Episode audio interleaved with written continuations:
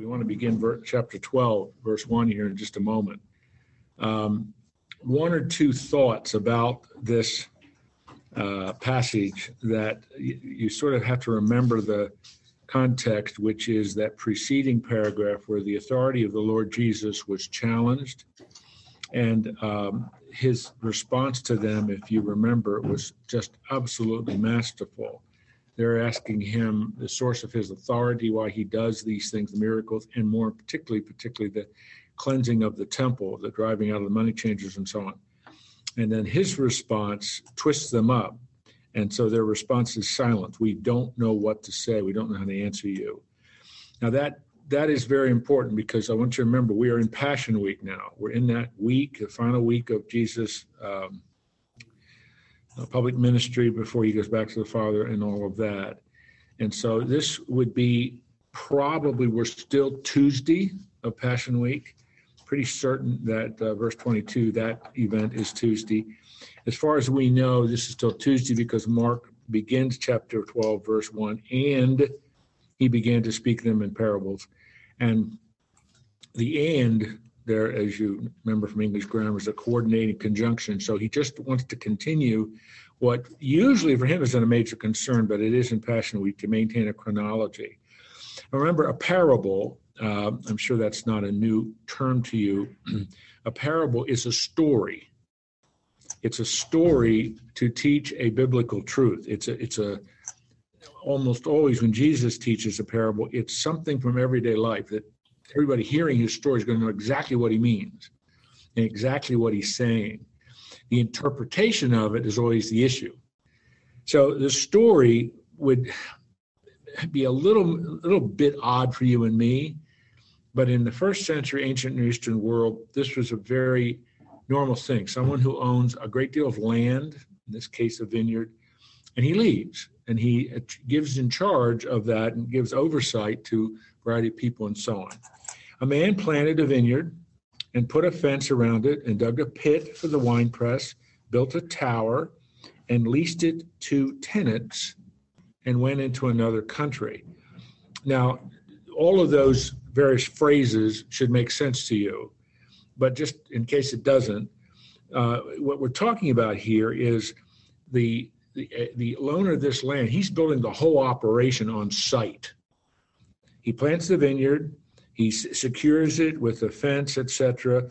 Then he digs a, a pit for the wine press and then builds a tower where the the the uh, the wine would be pressed and, and where all of the, the things that would be needed to get from the grape to the wine and then he leased it out. So I mean this guy has invested a lot of money in this operation and he leases it out and then went into another country.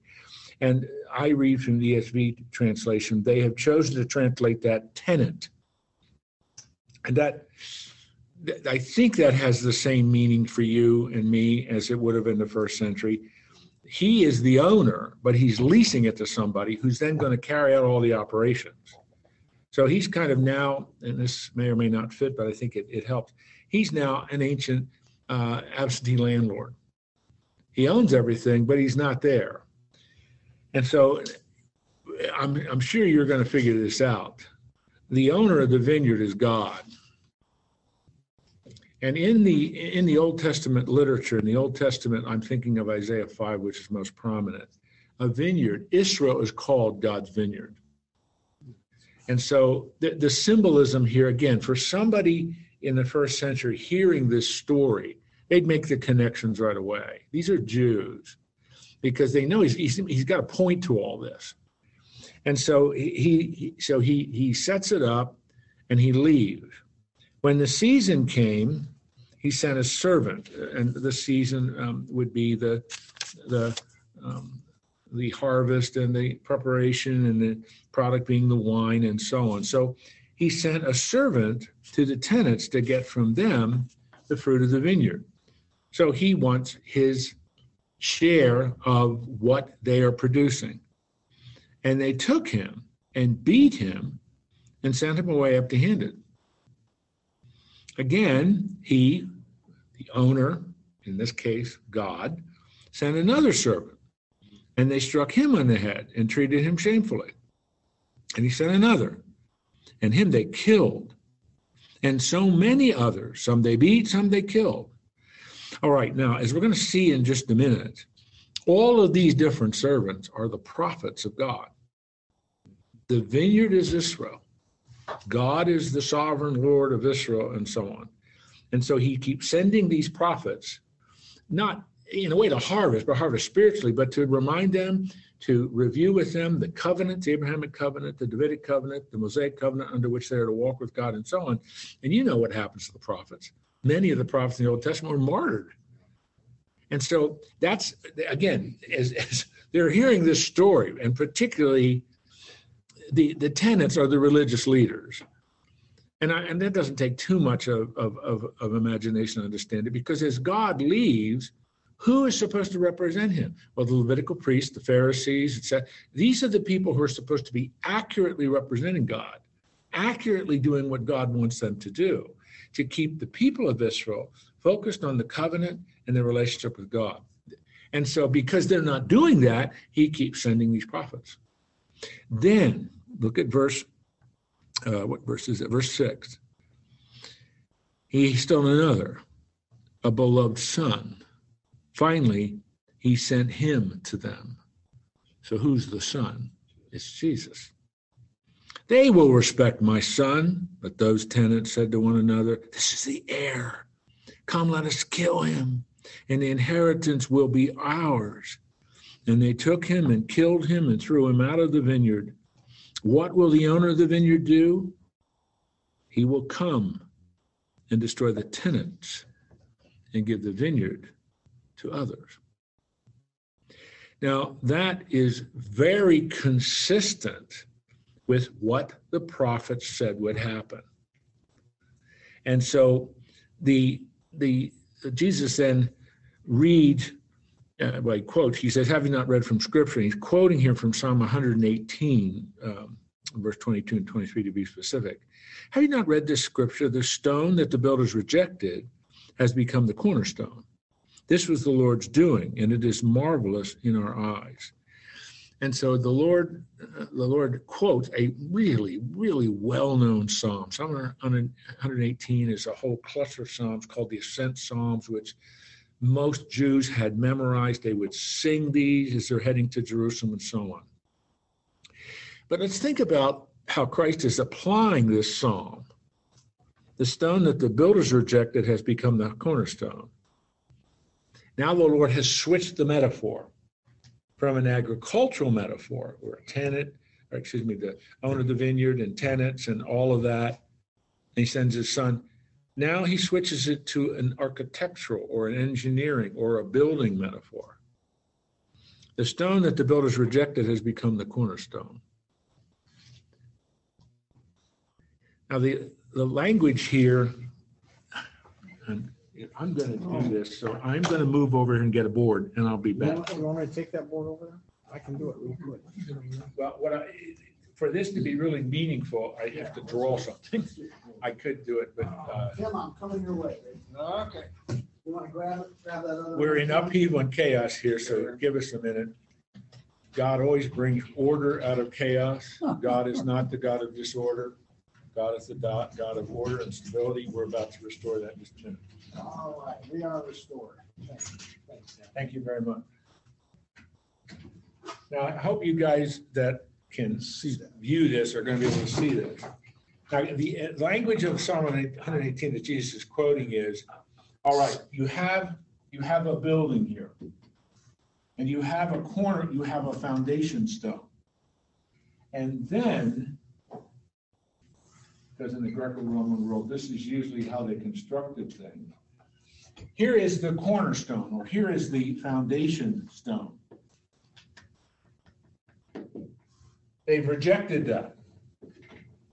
But that stone becomes the, literally the Greek is the peak stone. Or the ESV translates that the cornerstone. Today, we sometimes call this the keystone. So this is the language that Christ is using here in this, uh, in this passage. Actually, I mean, the, the Old Testament is using in this passage. That that what what the what the Jews their leadership has rejected is going to become the most important stone in the building, the keystone. And I mean, I think you all know that that's an arch, which was very important part of building buildings and so on. And that keystone, that peak stone, it could it could it could be a post and lintel, but there's going to be one stone that's going to be the key, absorbing a lot of the pressure and stress. And so he's switching metaphors, but he's saying, in effect, I am the cornerstone. You rejected me as the foundation stone, but there's going to be a building erected in which I am going to be the key that's going to hold everything together. And so that language is indisputably clear. And they were seeking to arrest him, but feared the people, for they perceived that he told the parable against them. So that these spiritual leaders, Pharisees, maybe some Sadducees, definitely scribes, they hear this. Jesus tells this parable, and they figured out he is talking about us. So they left him and went away. They understood the point of the parable. And so we would assume as well that others that are listening to this parable, remember, this is Passion Week. Jesus is in Jerusalem. The exact location, we're not sure. Some discussion about that, isn't really important, but others would have heard this. So th- this is prophetic. It's factual because that's what's happening, but it's also prophetic. What they are rejecting is going to become the most important, the most important quote, stone close quote in the coming kingdom, because he's the king. They're rejecting the king. and so it's it's it's a very powerful parable, and it's it is not ambiguous. Even somebody like me can figure it out. I mean, it is a very clear application of these spiritual leaders. They're the tenants. They should have guarded God's God's people, his vineyard. They should have instructed and, and discipled and, and ministered to it. And that's not what they did. And so the Lord keeps sending new prophets to remind them of what's in every one of them. They beat or kill, or etc., and then the son comes. So the imagery is very clear of this parable. Okay, got it? Any questions? Just a comment, they, you know, on foundation stones, they put a lot of documents Oh, yeah. Um, in those today that are important, that give a history. And he's kind of giving a verbal history and, and he is the foundation of it. And it's, Well, whether they whether they expect accept it or not, he is the foundation. but he also becomes the most important peak stone, which is really the word. When I would uh, go to Israel and lead tours and so on, there are two buildings in Israel. There's a uh, synagogue in in, um, in one of the, Chorazin, one of the cities Jesus ministered in, and it's so clear where the peak stone is. And we always point that out in the reaching this passage, and and then there's another another one in Jerusalem where that that key peak stone is so clear and that it, perhaps even as Jesus is teaching, he points to that. The cornerstone becomes the cornerstone. And so it's just a, it's a very powerful image for, for anyone to, to, to grasp. All right, everybody online, I got it. Can I move on? All right, verse 13 through verse 16. Now, we're in this section, and, and Matthew does this, and Luke does this, and Mark's doing it in this Passion Week narrative, there are a number of final confrontations between Jesus and the spiritual leadership. And so here's another one. And they sent to him some of the Pharisees. Now, who's the they? Yeah, it would be the Sanhedrin. These are the these are the leaders. They're trying to trap Jesus. They're trying to get enough evidence to get him, to get enough evidence to to take him to Pilate and charge him with sedition. Because uh, for the Jews, they want to charge him with blasphemy, which they will charge him with. But Rome's not going to execute Jesus because he committed blasphemy in the Jews. They don't they could care less about that. So they're trying to build the case for sedition. And so this particular confrontation is well thought out they they would have spent some time thinking this through. And I want you to notice they sent again. Um, Fred's right. This is the Sanhedrin sent to him some of the Pharisees. You know who they are, and the Herodians. We haven't met them yet, This is a very small political party. But these people are loyal to Herod Antipas. I remember when Herod the Great died in, in 4 BC, Rome accepted his will and divided his kingdom into three parts. And Herod Antipas, his son, got Galilee. And so the, the Herodians are loyal to Herod Antipas, which, and he's a lackey of Rome, which means in effect, they're loyal to Rome. This is absolutely clear that these two parties, the Pharisees and the Herodians, hated each other. Because the Pharisees were the hmm. patriots, hmm. the Pharisees were the supreme Jewish nationalists. They, they, are, they are the epitome of everything it meant to be a loyal Old Testament, Old Covenant Jew. The Herodians were the, the master examples of accommodationists. They accommodated to the political climate. They didn't care what was going on because that was there where they were comfortable. That's where they got their security because they benefited financially from this loyalty. So, I mean, listen, if you have the two opposite extremes in the political spectrum of first century Israel, how do you explain that? They have a common enemy. Who's the common enemy? Jesus. The Herodians are, are Jews also. Yes, they are Jews. Mhm. They're Jewish leaders. They're, all wealth. Uh, really, is a, a very small political party. And when I say political party, you think of our system where you go like, that's not what I mean. Just like the political spectrum of first century Israel. Where would they be on that? And so, I mean, this is this is very you, for you to really understand the significance of this. You have to understand who the main players are. And these guys never did anything together, never agreed on anything together. They despised each other, but they have the common enemy. So they are agreeing, presumably in the Council of the Sanhedrin, they're agreeing. Now, notice it's an infinitive of purpose to trap him in his talk. So these guys have they they they hatched this plot, they put this together, and Mark tells us this was their intent. And they came and said to him, Teacher, now notice, notice this language. Teacher, we know that you are true and do not care about anyone's opinion. For you, you are not swayed by appearances, but truly teach the way of God. Now they said three things there with Jesus. They they defined his character in this way: that you are true and do not care about anyone's opinion. Would that be valid? Mhm. Yes. John says in John chapter 1, verse 1 through 18, Jesus shows up full of grace and truth.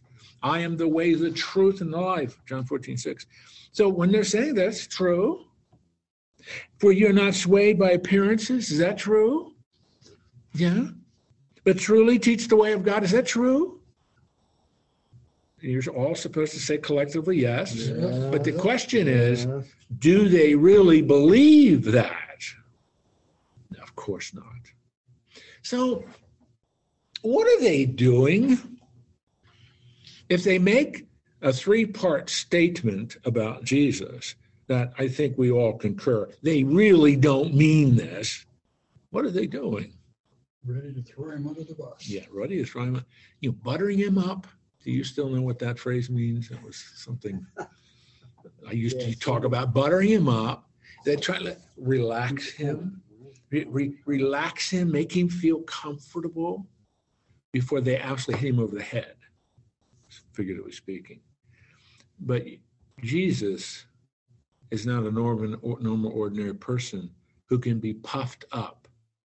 You can feed his pride to lower his defenses. That's not going to work with Jesus. So after buttering him up, hopefully catching him off guard, getting to relax a little bit, which that is not going to happen, then they jump. Is it lawful to pay taxes to Caesar or not? Shall we pay them or shall we not? Now, what they have in mind here, and the, the, the, the Greek word that's used here is actually from a Latin word. Taxes is kenson, K E N S O N. Can you figure out what word do we get from that? K E N S O N. Census. The word census comes from that. It's the annual poll tax. Excuse me. the annual poll tax, P O L L. It's a head tax. So every Jew had to pay it annually. It was demanded by Caesar. All of that money did not go into the treasury in Caesarea, where the, the uh, Roman governor was for the Roman province. All of that money went directly to Rome. All of that goes right into the treasury of the Caesar. And so if there was any any tax that the Jews in the first century Judea detested, it was this tax. Because it was the epitome uh, in terms of, of measurable, tactile ways of, of thinking about of their subjection to Rome, of being an occupied people. We've got to pay a tax year that goes directly to the Caesar.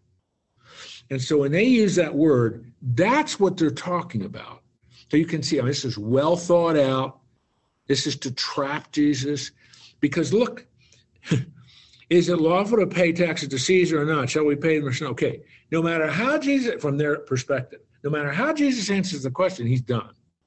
Because if he says no, don't pay the tax to Rome, he has just committed sedition and it would be it would be the right of the Roman governor to arrest him. Because anyone that goes around any of the Roman province, but now in Judea, is saying, you don't have to pay your taxes to Caesar. That head tax, that's kenson, you don't pay that. Immediately, Rome is going to come unglued, arrest you, and you'll you'll be dead. But if he says, yes, we got to pay our taxes to Caesar, that will that will significantly reduce from their perspective his popularity among the people. Because again, if there was anything that the Jew of first century Judea hated, it was paying that poll tax. So they thought they had him. As they hatched this plot, presumably among the, the members of Sanhedrin, well thought through, there's just no way he can get out of this. We are going to diminish him. We're going to demean him. Hopefully, he'll say, No, you don't have to pay the poll tax, and we can have him arrested. Verse 15. But remember, they're not dealing with a human being who can be puffed up, felt proud and lower his defenses. He knows exactly what's going on. But knowing their hypocrisy, that could be a statement of Jesus' omniscience, that he knows everything. Or it could be just a result of I have I've been with these guys before. I know what they're really like. So whether it's a supernatural omniscience or just a logical conclusion, that's not that important. He said to them, Why put me to the test? Bring me a denarius, which is the Roman, the, the normal Roman coin that was used to pay the poll tax or the head tax. A denarius um, is equivalent to about a year's or uh, excuse me, a day's labor. So you work all day and you get paid a denarius. But what is particularly important about the denarius, because it is a Roman coin, I don't have a coin, but you know what a coin is. But on one side of the coin, on one side of the coin would be the image of the Caesar. At this time, in AD 33, it's Tiberius, who is the son of Caesar Augustus he's actually adopted son, but the son of Caesar Augustus. And on that would say Tiberius, Caesar Augustus, son of the divine Augustus. So I mean, just just a symbol of that coin is oh, hits at the heart of a Jew. I've got to pay my tax with that coin because it says Tiberius, Augustus Caesar, son of the divine Augustus. That's Caesar Augustus, who was the nephew of Julius Caesar, who became the, the Caesar after Caesar was killed, Julius Caesar was assassinated. Well, anyway, so that, and then on the other side of the coin would be the chief priest. The chief priest, not of Jerusalem, but the chief priest of the emperor worship, the chief Roman priest. Now, in Galilee, excuse me, in Judea, and uh, but actually true in Galilee too, but in Judea, they there was among Greco-Roman people, like in Caesarea and and uh, in Tiberias along the, the Sea of Galilee and other other cities, there were priests of the Roman cults, like the the, the worship of, of Zeus or Jupiter, the Romans call him, or Aphrodite or whatever. But in Jerusalem, because that's the holy city of Jerusalem, Rome didn't insist on that, at least right now. But still, on the other side of that coin would be the chief priest of the Roman cult. So you're paying a tax with the symbolically as well as figuratively the most offensive thing you could possibly hold in your hand. That's what Jesus said. Give me a denarius. Let me look at it. And they brought one, so we're assuming the they is Pharisee or Herodian or whatever. And he said to them, what I just I just explained to you what the coin looked like. Whose likeness and inscription is this? The word likeness is icon, E I K O N. We get our word icon from that. But whose icon is on this? And they said, Caesar's. Jesus said, Render to Caesar the things that are Caesar's, render to God the things that are God. Now let's take that apart. Let's think through the Lord's response here. Let's think through his two comments. Render to Caesar the things that are Caesar's. Throughout the Bible, Old and New Testament, do you have teachings that you have an ethical obligation to the state and you should pay your taxes? You do. You see that in both the Old Testament and the New Testament. Uh, one of the most complete and central passages on that would be Romans 13, 1 through 7, where Paul, and Paul uses three different words for taxation. So it's three different categories. You do need to pay your taxes because even if it's an unrighteous ruler, he is providing the defense of your territory. He deals with crime and he promotes justice. So, yes, you support that because, and this is an incredible word, Paul says that ruler is a minister of God for your good. And the word minister is diakonos. He's a minister, the same word that's used for deacons. And so you, you, oh my goodness, okay. Even though it's an evil ruler who doesn't have God's interest at all, God put him there. He's a minister of God for your good. So you do have an obligation to support government. But then he says, render to God the things that are God's. Now let's think through that a little more. You and I are created in the image of God. On that coin is the image of Caesar Tiberius at the time this was this is written. You and I have the image of God stamped on us. I'm curious, how much do we owe to God? He says, render to God the things that are God. How much do we owe to God? What don't we owe them? That's right, we owe him everything. So when you really start to take this apart, you have an ethical obligation to an institution God established, government, to promote justice and support evil. It's a minister of God for your good. You do need to support that. But you also need to render to God as his image bearer. Your image is on, his image is on you. And you owe him everything. So there, Mark summarized and they marveled at him. Did their trap work? No, this is God. This is the uh, God man. This is the incarnate God. He had everything under control. And this is this is not only masterful, this teaches important truth, even in 2021. No matter who is in power, you have an obligation to that person. And that's really hard because none of you like who's president right now, I'm pretty sure. You Well, all where's- watch. I do wonder where it breaks down a little bit for some Christians, because one, a lot of people think they're not doing the three things. You look at the border, you look at some of the things they're not doing. So why did God put this turkey in charge? Maybe we should have Well- Thanksgiving. I, I'm gonna just, I'm gonna leave, I'm gonna leave all that lying on the table, Bill. but- God, God will answer. Yeah, but, but the important point is you still, because remember, when Jesus is saying this, and then when Paul writes what he writes in Romans 13, I mean, these aren't good Caesars, these aren't good rulers, and there are, there are taxations oppressive, and the way in which they dealt with things, oh my goodness, it's just, and yet there's still, you have that obligation. Right. But then that second part, you render to God what is God, when, when you start thinking, okay, I bear the image, and the word is icon. I have the icon of God on me. I'm his image. And what do I owe to him? I'm supposed to, I'm supposed to take that coin and render my obligation to Caesar. But I have the image of God stamped on me. I owe him everything. And when you start breaking that down, I mean, this is a deeply profound theological statement here. A dual obligation.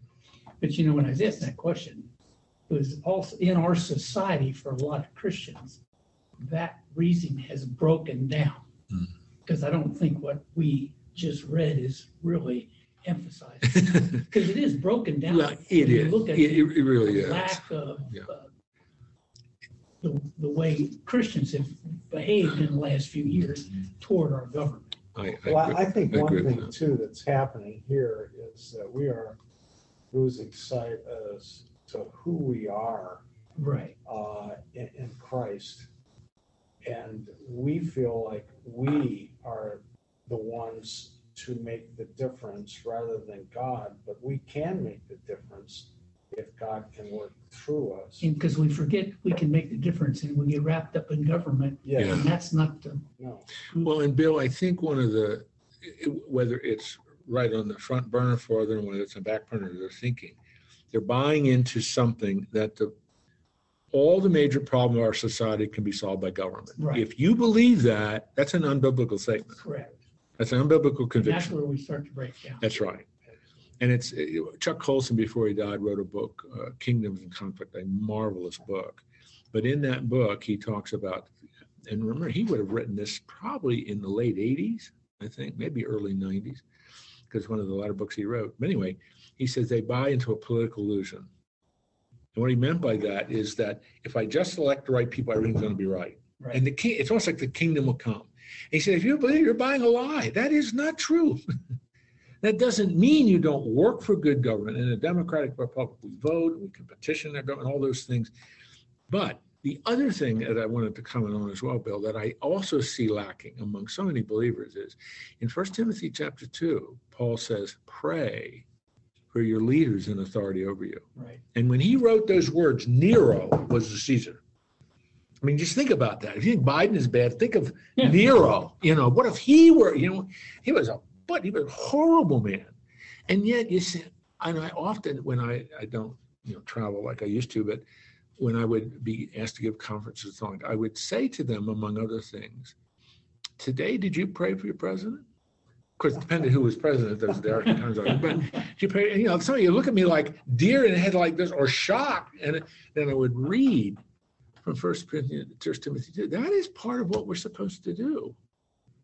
And I think, I mean, I would challenge everybody to, when was the last time you prayed for President Biden? You know, I'm pretty sure most people here, or just broadly speaking, they never even thought of doing that. Yeah, that's a command.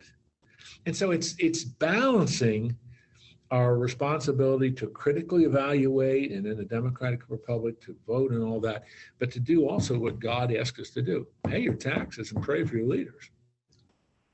And by the way, Titus, in, in Titus chapter one, show respect to those in authority over you. And and that's that doesn't say agree, doesn't say support, but show respect. And so all of those things are important for us to just let's recalibrate now. And what Jesus is doing here is keep all this in perspective. You are to pay your taxes, but you're an image bearer of God. You owe him everything. Keep that in perspective too. You know, Jim, Jesus is, is confronting them too. They are the leaders. And he is confronting them in a way that delivers truth without a sword. And he's giving them an opportunity. Maybe that's what you're saying in part two, that as we think about our leaders, that we need to pray for them, as you say, and realize God appointed them, but realize that God is going to work it out. Because Christ came at a time in, in history that was extremely politically difficult. Oh, my goodness. Oh, my, absolutely. It isn't even comparable to, well, I remember, this goes way back. I couldn't even tell you. I guess it was in the 1980s. Um, But, and I don't remember what the issue was. So let me just illustrate because it was so convicting for me. Uh, There was something in Congress, something going on, and Senator Edward Kennedy, remember him? Yeah. He died of brain cancer late, uh, not too many years after that. But he was championing and supporting a particular piece of legislation. It was something that was a pretty bad piece of legislation. And I was railing at one night, uh, the kids were gone and everything by now, but I was railing at the dinner table and Peggy said, thank you, honey. I'm going to put him on my prayer list. And I, you know, I, I said that, I said that to her, I think a dozen times in the weeks that follow. Honey, that got me back to what my obligation is. I can critically evaluate what he's doing as a United States Senator. But according to First Timothy 2, I'm also to pray for him. And Peggy started praying for his salvation. Now, there are, I don't know if you've read, my, near the end of his life, there were a couple people that got around him that were believers. Now, whether he ever accepted Christ or not, I, I don't know that. But I know he had a lot of opportunities because of two of the people that were around him. And it was just a, it was, for me, it was a reminder from my wife. She always teaches me very profound truth. And it brought conviction. I, honey, you're right. And so now, and this is something we've done for a long time, when we are sitting down to have a meal, we don't talk about politics. You know, we just don't. I mean, you just stay away from it because there's nothing that's more disruptive. And when the kids were home uh, as well, but just to stay with, because there's not going to be much edification when you're talking about politics. It doesn't mean you avoid it, but at the dinner table, that's family time. Let me put, put Biden in another perspective. Biden is, is the face of the Democratic Party, the party which would throw him under the bus in a split second. And I think that what they're doing to him is elder abuse and, and that he needs, he needs prayer. Well, I mean, he does. I, I prayed for him because, as you, I'm sure you know this, and, and then we're going to get out of this. We're going to get to the next one. But, You know, he, he comes from a very devout Catholic family. He, he was a very devout Catholic. And, and if you think of going to mass, and when he still is. But like so often, even among evangelicals, what you say you believe and how you live are in juxtaposition. And that's the, that's the situation with him. He's not being consistent with what he says he believes. And I think that's something that all of us need to be reminded of. If we say, I really represent Jesus, then I represent Jesus completely. I'm not compartmentalizing stuff. All right, let's move in, and get out of this.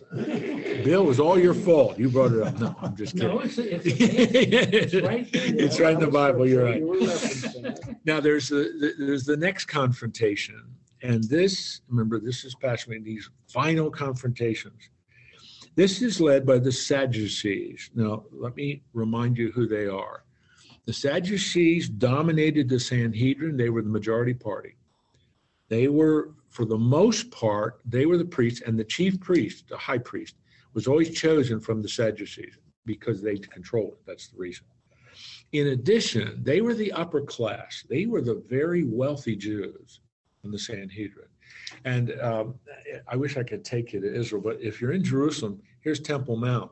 And to the west of Temple Mount, there's been a whole area that's been excavated. And it- you have to go below ground because things are built above as time goes on. But are the, are the homes of the Sadducees. I'm telling you, they're unbelievable. Indoor plumbing, unbelievable luxury. The Sadducees were the upper crust of society in first century Judaism. But in addition to that, theologically, they're the liberals. They're anti supernaturalists. They don't believe in angels.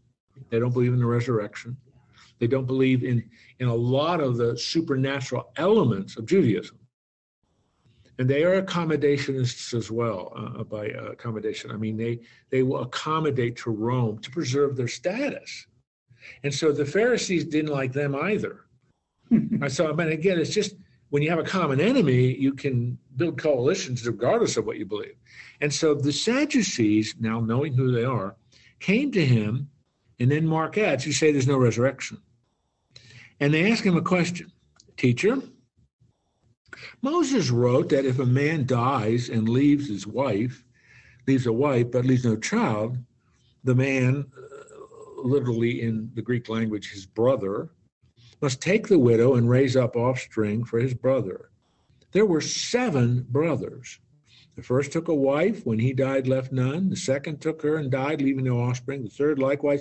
And the seventh left no offspring. Last of all, the woman died. Now, before we look at verse 23, this is what is called the levirate marriage. Okay? This is what's called the levirate marriage. And that word is a very important word. The levirate marriage. It's in Deuteronomy 24 and so on. And it, it really was, it really was a very gracious provision of God in the in the moral law, because um, and in a way that's still true today, but in particular in the ancient world, you have a man who owns property. You know, it's an agricultural society. Very important. He owns property. He's married, and he dies, and they don't have any children. What happens to that land? What happens to his name? It goes out of existence. And so, to preserve that man's property and that man's name, the brother of that man takes that woman as his wife, impregnates her, and she has a son. That son inherits his name and inherits his property. So it's a grace because remember, I hope you, you can think of it this way. Remember, this is the covenant land. This is the land God promised Abraham.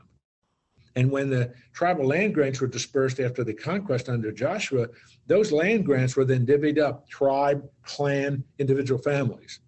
And having your property boundaries, that was a very normal thing to do. So this is really important. This is a gracious provision. But the Sadducees take this very important practice and make an absolutely absurd scenario out of it. You have seven guys. She marries each one. She there are no boys, and then she dies. So here's the punchline question: In the resurrection, now remember what did we just learn about the, the, the Sadducees? They don't believe in the resurrection, but in the resurrection, when they rise again, whose wife will she be? For the seven had her as wife. Now again, knowing what really is going on here, they perceived we've got him trapped. How in the world can he answer this question? Jesus said to them, what time is it? We're okay. I think I can get through this. Jesus said to them, Is this not the reason you are wrong?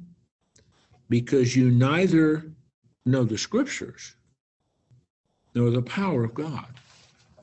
Whoa, what an accusation you're quoting or well alluding to you're alluding to the scripture but you really don't know them and by the way you really don't know god now verse 25 he explains this and the very first thing is he focuses on the power of god first for when they rise from the dead they neither marry nor are given of marriage but they're like angels in heaven let me stop there for a minute. This, I, I mean, this has happened to me over the years numerous times. You know, preached on this, or people just come up and ask me questions. Uh, I have a, a, thing at my church. They call it Ask Dr. Ekman, and people can email me questions and so on. And this happened to me, I think, at least 25 times. You mean I'm not going to be married to my husband in heaven? And this dear lady, one lady, she had tears coming down her because this passage. And I said, no, wait a minute, wait a minute. This is what we have to think about. The institution ends, not the relationship. The institution of marriage was created by God, Genesis chapter 2. And it is a major part of organized civilization. And then when you read like Ephesians 5, verse 32. The Apostle Paul's talking about the marriage relationship, the role responsibilities of marriage relationship. He says, This is a mystery, but I'm speaking of Christ in the church, which is a shocking verse because he's just talking about the husband and wife. But a husband is to love his wife as Christ loved the church.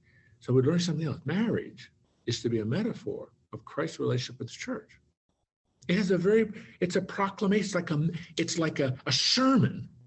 It's to non-verbally preach something, non-verbally proclaim something. But when Jesus comes back and sets up his kingdom and we enter into the eternal state, that function and purpose of marriage ends because you will have had the marriage supper of the Lamb,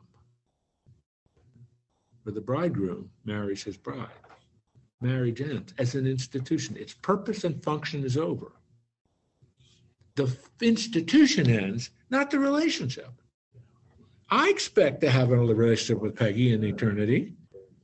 I expect, to, I mean, and if, and, uh, well, anyway, it doesn't matter. The, the, but the point, and, and it, it- you can see what Jesus is, he's just nailing them. You don't understand the power of God. The resurrection is a real promised event that's going to occur, but don't expect continuity in institutions. The institution of marriage is a institution God created for a very specific purpose. When eternity begins, that purpose ends. The relationships don't end because you'll be like angels. It's a simile, and what that I think really means is reproduction ends. The reproductive dimension of marriage. You know, remember back in Genesis 2, multiply and fill the earth. and so that ends. So we're not gonna, it's not gonna be reproduction. So it's a this is an incredibly important verse. To help keep perspective, we learn a little bit about the eternal state here. The institution ends, relationships don't. And procreation will not be in heaven. And then um, verse 26. And as for the dead being raised, have you not read in the book of Moses, in the passage about the bush, that's Exodus 3, how God spoke to him saying, I am the God of Abraham, the God of Isaac, the God of Jacob. He is not the God of the dead, but of the God of the living. You are quite wrong. Now, I want to comment on this because I'm getting close to the end here. The Lord Jesus quotes from Exodus 3 6. Now, it's really instructive that he quotes because the Pharisees, excuse me, the Sadducees only regarded the first five books of the Old Testament as authoritative. They ignored the rest of it. So that's the Pentateuch. So if you're going to prove the resurrection, oh my, you could go to Daniel chapter 12. It's very clear there. You could go to Job 1926. It's very clear there. You go to Isaiah 26, 19, it finds very clear there. But Jesus doesn't go to any of those. Why? Because they don't accept as authoritative. So he goes to Exodus 3, 6. And everything Jesus hangs, is, uh, is arguing here, hangs on the tense of a verb. Now, when they are talking, Abraham, Isaac, and Jacob, that's 2,000 years earlier. And so Jesus would have legitimately said, I, I was the God of Abraham, Isaac, and Jacob. And everybody would have shook their head. That's not the verb tense he used. What verb tense does he use? The present tense. I am the God of Abraham, Isaac, and Jacob. Okay, what does that imply? That the relationship between God and Abraham and Isaac and Jacob continues. So Jesus proved the doctrine of the afterlife by the tense of a verb from the texts that they accepted as authoritative. He couldn't quote from Daniel, couldn't quote from Job, couldn't quote from because they didn't reject those as author- they didn't accept as authoritative, but they do accept Exodus. It's one of the five books of the Pentateuch. So I just think, oh my goodness, when I look at Jesus, he's such in control of this situation. He knows exactly how to nail these guys using their authoritative scripture that they were, I mean, Jesus did too, but that they were, and I mean, it's just, this is masterful. You guys don't understand the power of God and what the resurrection really means, and you don't even understand scripture. You don't even understand the importance of a verse like Exodus 3 6 to you, who you claim to be authoritative. God says, I am. And that's what he's saying to Moses. When he's talking to Moses 500 years earlier, no, almost 600 years uh, earlier, Abraham had died. So what tense is God? Moses, I am the God of Abraham. And Jesus uses that as the crux of his argument to prove the afterlife. So, I mean, isn't this just fantastic what the Lord Jesus is doing here? Any questions? You guys online there, you with me? Just, uh, just a Yes, sir. comment. Yes, sir. No, no. Um, when, when we run across a scripture that we don't understand, uh, and, and we go to God and, and, and basically say, I'm not gonna let you go until I get this. Give me some insight here. I need this. Mhm. That whatever he provides is probably going to be an encouragement to us. Don't, don't you think, Jim? I mean, he's not a God of stone, he's a God of a. He is a God of conviction, but it can be conviction and comfort. And both of those will serve his purposes. I mean, I'm sure you all have studied scripture. and it- I've just, this is really convicting to me. It can be very comforting to me. It can be very edifying. I mean, all of those things are what the word of God accomplishes. And, and if you're in a situation where you really need a word of comfort, God's word will provide that to you. You have to read four verses or maybe four chapters, but he will, you will find that comfort that you need. So absolutely. Um, yes, I mean, I, yeah, I was going to go down the bunny trail there. We're not going to do that. All right. That's good. Was there a question online here? Did one of you guys have a question? I thought one of the lights went, okay, good. All right. All right. Um, let me, let me introduce what we'll pick up with next week. It's in verse 28. Now, this is of, of chapter 12. This is another one of these confrontations, but it's the last one. Because then in verse 35, Jesus is going to go on the offensive. One of the few times in which Christ goes on the offensive against these spiritual leaders. But next week we'll start, one of the scribes came up. Remember, scribes, scribes are normally Pharisees, but they're the teachers of the law. They're the ones who taught the law. He came up and heard them disputing with one another, presumably what we just studied, and answered them well and asked, which commandment is the most important of all? now, the Pharisees, the scribes, taught 613 individual commandments. Now, just think about that. 613 individual commandments. And so, in that context, one of the raging debates in first century Judaism was which one's the most important? So, in that context, they're trying to draw Jesus into that controversy. If you want to find out how he responds to that, come back next week. All right?